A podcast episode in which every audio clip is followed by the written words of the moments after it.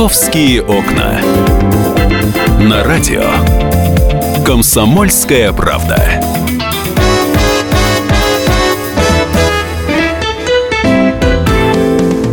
Итак, я всех приветствую. Это программа «Московские окна». 13 часов 5 минут в столице. И далее я хочу вам а, напомнить, у нас постоянная рубрика, которая выходит по четвергам. Встречаемся мы с гостями в полдень, именно в это время. И называется она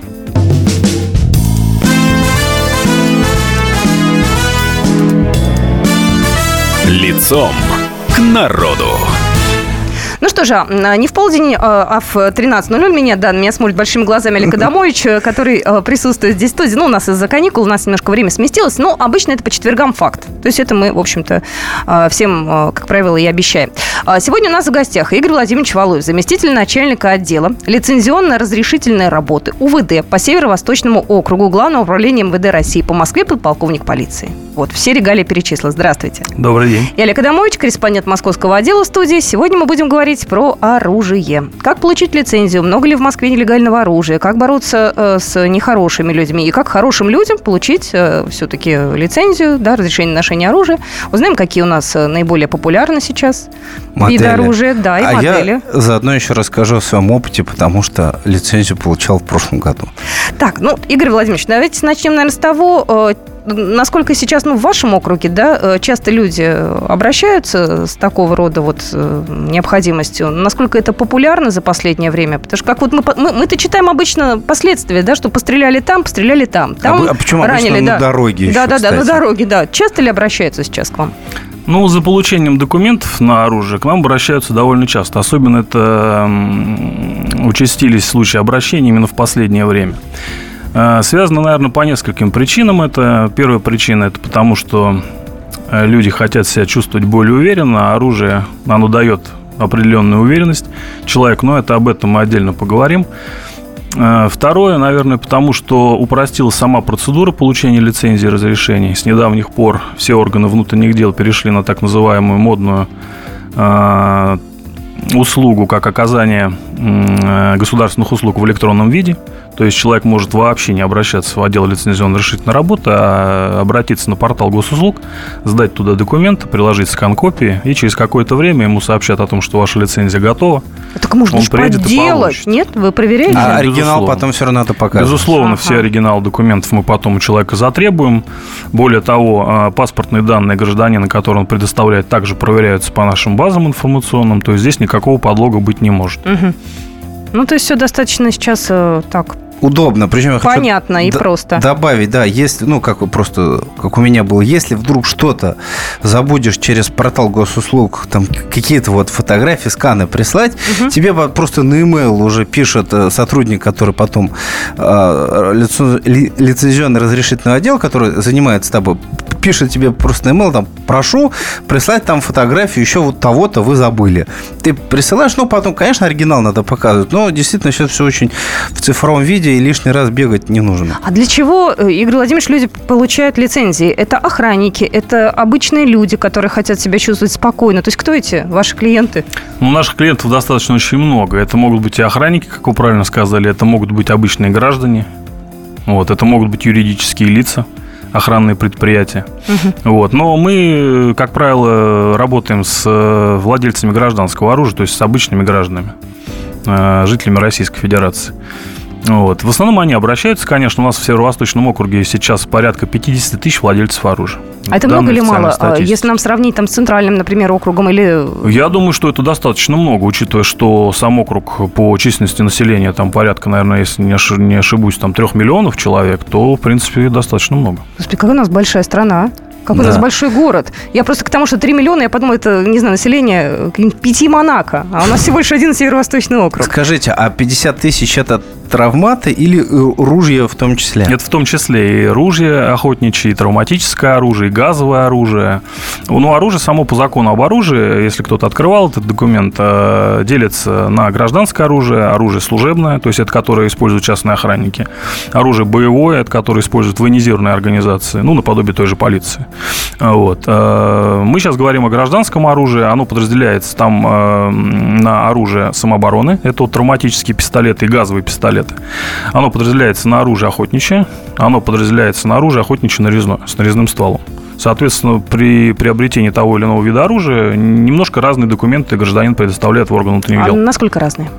Но они не сильно отличаются. Вот, например, для приобретения нарезного охотничьего оружия человек должен иметь пятилетний стаж владения, как минимум пятилетний стаж владения охотничьим гладкоствольным оружием. Не имея этого стажа, на нарезное оружие не получит. А чтобы получить э, просто ружье, нужно охотничий билет иметь. Ну, чтобы с этим ружьем можно было выйти из да, дома. совершенно правильно. Ну, то есть я не могу прийти и сказать, знаете, что я хочу вот такое вот оружие, да? Мне скажут, ага, документы у тебя какие есть. Нет, вы можете прийти и сказать, я хочу, да. Есть небольшой э, нюанс в этом вопросе. То есть человек может приобрести также гладкоствольное, длинноствольное оружие. Ну, в обиходе мы его называем охотничьим, а на самом деле оно просто такое же охотничье, только вы его можете приобрести в целях самообороны. То есть не предоставив охотничьего билета, вы можете это оружие получить для самообороны. То есть только хранить его дома, либо на даче. А если я вдруг, не имеете а если я вдруг, например, с ним э, передвигаюсь там где-нибудь в автомобиле вашем, меня за это могут наказать? Нет, за это вас никто не накажет. То есть передвижение с оружием разрешается даже для с оружием, которое приобретено в целях самообороны. Ну, потому что, условно говоря, ты же его из магазина домой-то как-то везешь, оно же не может сразу очутиться у тебя дома.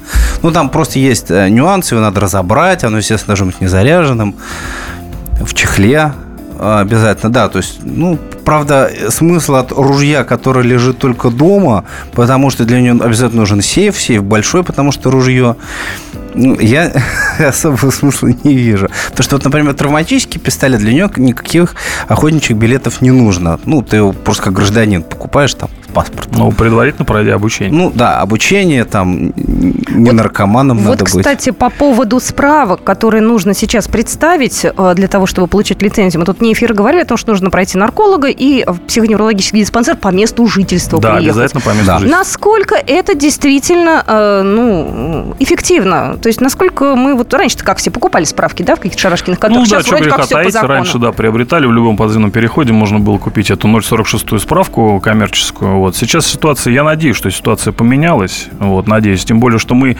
обязательно направляем запрос в то медучреждение, которое эту справку выдавало, чтобы удостовериться, что оно действительно выдавало эту справку. Потому что все эти справки, они проводятся по внутреннему учету. Ну, у нарколога, например, я сдавал экспресс-тест на наркотики. Это там нужно пописать в баночку с реагентами, в которой там в течение, условно говоря, 30 секунд на полосочках там 15, что ли, разных наркотиков принимал или нет. Но все остальное мы обсудим обязательно в нашем эфире после небольшой паузы, после новостей э, на радио «Комсомольская правда». Московские окна.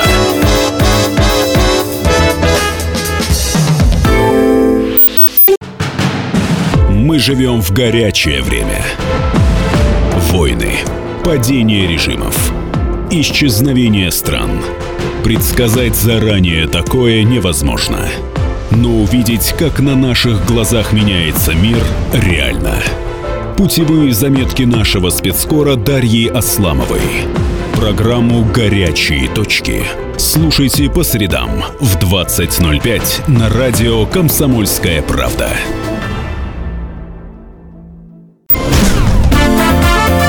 «Московские окна». На радио «Комсомольская правда».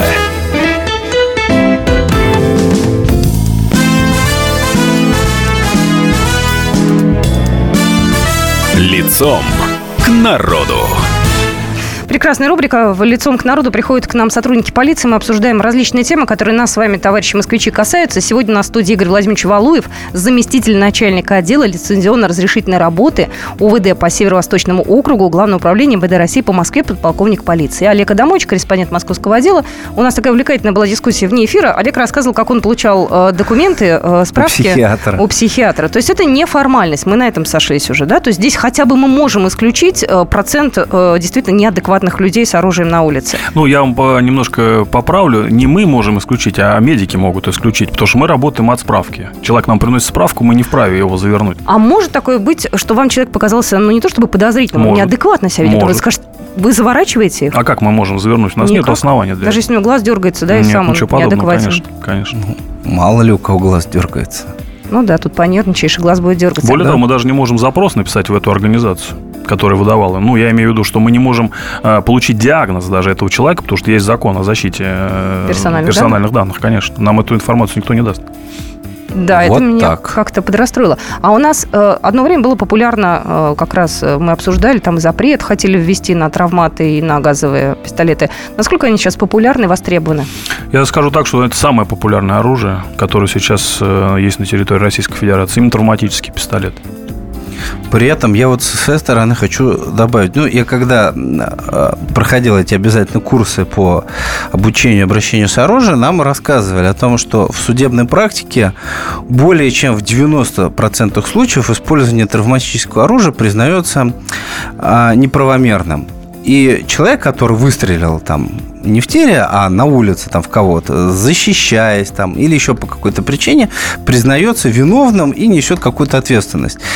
Я вот, если честно, с одной стороны, у меня травматический пистолет есть, а с другой я вот с, с трудом представляю, где его реально использовать. ну вот что... я думаю, может, нам Игорь Владимирович об этом расскажет. Да, для чего нужно? Для того, чтобы в бардачке лежало в случае чего показать, как женщины любят. А, Ну, я, наверное, скажу из своего личного опыта. Да, вы совершенно правы. В 90% случаев травматическое оружие, оно используется неправо- неправомерно. Э, Скажем так, не не неправомерно, а с превышением норм необходимой самообороны. Что это такое? А, Если человек на вас лезет с кулаками, вы не можете э, в ответ выстрелить в этого человека из пистолета. То есть вы можете попытаться выстрелить ему по конечностям, но если вы попадете ему в лицо, не Вы дай бог, и его, да, ущерб будет несоизмеримо больше, чем вы могли получить от него, от этого правонарушителя, то вас могут привлечь к уголовной ответственности. Да более того, вас, скорее всего, привлекут к уголовной ответственности. То есть вот в этом заключается весь нюанс. Ну, парадокс, конечно, заключается в этом определенный, потому что вам, э, вы же не можете адекватно оценить тот ущерб, который вам нанесет какой-то пьяный там человек, с- даже с кулаками. Вы же не можете этого сделать, вы же не профессионал в этом направлении. А многие люди думают, что приобретя пистолет, они себя в этом плане обезопасят.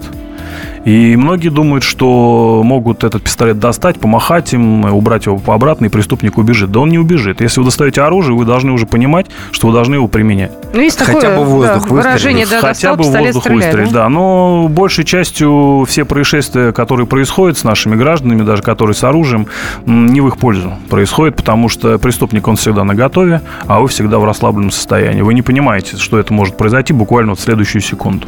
То есть вы не готовы психологически. А зачем тогда нужно брать себе э, пистолет, если ты не понимаешь, что ты будешь делать в критической ситуации? Тебя его- Моральное, моральное успокоение, не не более того. Дороговато это получается. Ну, есть недорогие модели, можно купить там АСУ ту же самую. По нынешним меркам это не самое дорогое оружие. А сколько он стоит? Тысяч девять, по-моему. Да, около 9 тысяч. Причем новый. А по- можно взять подержанный, он будет стоить тысяч шесть. Да Вот, можно ну, даже вообще там за тысячу, наверное, купить. А вы потом смотрите сводки, да, и говорите, о, вот это наш клиент, и вот это вот наш. Вам каким-то образом потом предъявляют, ну, я не знаю, не претензию, конечно, но, по крайней мере, вот... Ну, безусловно, мы несем э, определенного рода ответственность за тех э, людей, которым выдаем оружие. Я понимаю, что я не могу человеку э, сказать, да, что ты вот не стреляй из этого пистолета, вот мы сейчас лицензию дадим, ты из него не стреляй. Естественно, это, ну, глупость. Вот. Но в определенной степени мы несем ответственность. Почему? Потому что органы внутренних дел проверяют этих граждан как, как минимум ежегодно. Ежегодно участковые посещают сотруд... э, граждан по месту жительства. Я понимаю, что вот из вас тоже есть владелец, Олег. Олег, да. я думаю, что, может быть, участковый его и не посещал. По крайней мере, на стадии получения он должен был его посетить. Посетил, даже- Посетил. Даже, даже двое, они пары А что, пришли. они э, пришли проверять э, тебя, документы? Не, они пришли сейф смотреть, есть или нет. А если у тебя есть оружие, у тебя обязательно должен был бы- быть Не, сейф? это еще на стадии получения лицензии. Да, это обязательно. То есть его нельзя просто на полочке хранить. Он должен быть заперт. Причем патроны к нему тоже должны быть заперты. Да, и потом впоследствии каждый год гражданин участковый должен посещать по месту жительства, проводить с ним профбеседы. Вот какие, как раз они направлены на то, чтобы человек не применил это оружие, не дай бог, незаконно. Или просто смотреть, что за человек, какого рода, дебашир ли и так далее. И, э, естественно, э, человек несет ответственность за оружие. А он может кому-то его передать? Нет, ну, например, жене. Жена сама не может получить. Вот, Нате, дорогая, вот тебе игрушка, ты спокойно себя Передача чувствуешь. оружия запрещена по закону. Это Ну, административно наказуемо. Да, и, кстати, на самом деле это э, вообще большая проблема, потому что помимо новостей про то, как а, кто-то там на дороге травмат неправомерно использовал, к сожалению, есть новости из серии а, «Ребенок взял дома папин травматический пистолет и случайно выстрелил себе в голову». Вообще ни в коем случае нельзя, чтобы оружие заряженное лежало вот где-то просто так. И чтобы... э, То есть даже жена, в принципе, в данном случае, как посторонний человек, Знаете, мы очень часто смотрим на Америку, на ту же, да, ну, там, понятно, сейчас есть некие перегибы, но, тем, тем не менее, у них э, разрешение, э, в смысле, свободы ношения оружия, да, там преступность, определенный процент. Э, у нас вот сейчас есть определенное количество людей с оружием. У нас преступность в вашем округе, она с этим фактором как связана? Ниже становится, выше становится? Как это вообще влияет? Вот вы на практике можете сказать? Ну, если говорить о легальном обороте оружия, то есть том оружии, которое мы выдаем по лицензиям, то количество преступлений с ним, конечно, несоизмеримо меньше, нежели нежели с оружием, которое находится вне законного оборота. У нас по официальной статистике за этот год э, в округе произошло 7 преступлений, из них с оружием, зарегистрированным в органе внутренних дел, только одно. Вот недавно добавилось второе преступление у нас, к сожалению. Вот. Э, но в любом случае процент там будет гораздо ниже. Простите, а 7 преступлений какого рода? Вооруженное там? Именно с применением оружия. То есть оружие, которое не зарегистрировано в органах внутренних дел. А, то есть за, за год, ну, с начала года... Да, за 2016 7... год, да, за 7 месяцев 2016 года. 7 преступлений всего, из них 2 с зарегистрированным оружием. А это много или мало? 7? Я да. думаю, что это немного для такого мегаполиса, как Москва, с учетом, что у нас в незаконном обороте достаточное количество оружия находится. Вот про незаконный примерно. оборот, да, ну, интересно. это статистика, я думаю, что... Ну, примерно. У меня такой статистики По нет. городу. У меня такой статистики даже нет. Примерно, да, да, это все латентная преступность. То есть, ну, черные копатели, да, вы же все прекрасно знаете, сколько оружия, еще отголоски войны, в которой mm-hmm. находится в масле фактически. И были случаи, когда изымали такое оружие, то есть оно в таком состоянии, как будто только что оно с конвейера вышло. Очень много такого оружия. И можно пользоваться. Безусловно. А я, кстати, вот слышал, что еще большая проблема э, полиции – это неучтенное охотничье ружье. То есть еще с каких-то советских времен был, особенно, ну, не в Москве, но там в регионах, условно говоря, там северных, ну, в общем, далеких и довольно дремучих, там, в принципе, оборот охотничьего оружия, он как-то не особо там регламентировался. Но у нас законодательство об оружии, оно достаточно свежее, если так можно выразиться. То есть закон федеральный об оружии у нас датирован 96 годом. Соответственно, все, что было до 96 года, там приобреталось просто по охот-билету. Человек приходил с охотничьим билетом, он был членом какого-то охотобщества и просто приобретал это оружие. Общество Солнцевская преступная группировка. Да, вполне Ну, в этом же, наверное, формате, да? У них же на руках-то было, не знаю, что там... И, за десятилетия таким образом куплено было очень много чего. Да, а то оружие, которое еще после войны осталось, дедушкины там эти берданки и так далее, и военное, которое, трофейное оружие, тоже гладкоствольное. Как оно учитывалось? Да никак. Мы вне эфира, опять же, обсуждали любопытную тему о том, что э, можно пойти еще и поучиться. Олег рассказывал, как ему предлагали такого рода услугу. Э, я хотела бы, чтобы вы, Игорь Владимирович, рассказали поподробнее про это, да, сколько это стоит. Ну, ну, я думаю, можно назвать сумму, потому что это, в общем-то, официальная информация. Да. да и э, что за эти деньги человек получает, какие навыки, уж если он решил сейчас, услышав наш эфир, в это дело во все ввязаться. Понял, что справки он соберет, душевно здоров, не употребляет ничего, ну, значит, э, вкратце об этой процедуре. С недавних пор, да, такая процедура у нас э, заработала в Российской Федерации. Это организации, которые э, аккредитованы Министерством образования, имеют соответствующую лицензию. То есть это не просто какие-то непонятные структуры, а именно организации, имеющие соответствующую лицензию Министерства образования. Вот. Э, объясню немножечко радиослушателям, что не всем гражданам нужно учиться, а только тем, кто, во-первых, впервые приобретает оружие, то есть до этого у вас вообще никакого оружия не было, вы обязаны учиться, и тем, кто, скажем так, имеет оружие самообороны. Они проходят э, раз в пять лет так называемые курсы, ну, можно так назвать, повышение квалификации, то есть сдают некий зачет. Лица, которые имеют охотничье оружие, такого обучения не проходят, как это не парадоксально, да, потому что охот-билет сейчас можно получить э, за 10 дней в любом МФЦ. И там, естественно, никакого курса владельцам не начитывают. Но угу. эти люди почему-то освобождаются от этой процедуры обучения. Вот. Ну, я не знаю почему, это, наверное, задать надо вопрос уже законодатель.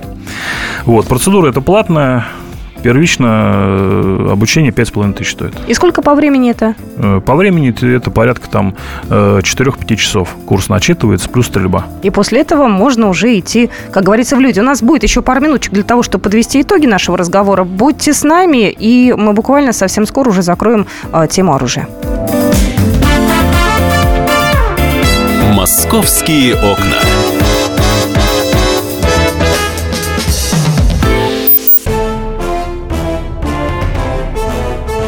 Товарищи солдаты и офицеры российской армии. Полковник Баронец разрешает обратиться. Звоните и задавайте накопившиеся вопросы. Угроза НАТО, жилье для военнослужащих и перевооружение России – Обо всем этом Виктор Баранец знает лучше других. Программу «Военный ревю» слушайте по будням с 5 вечера по московскому времени.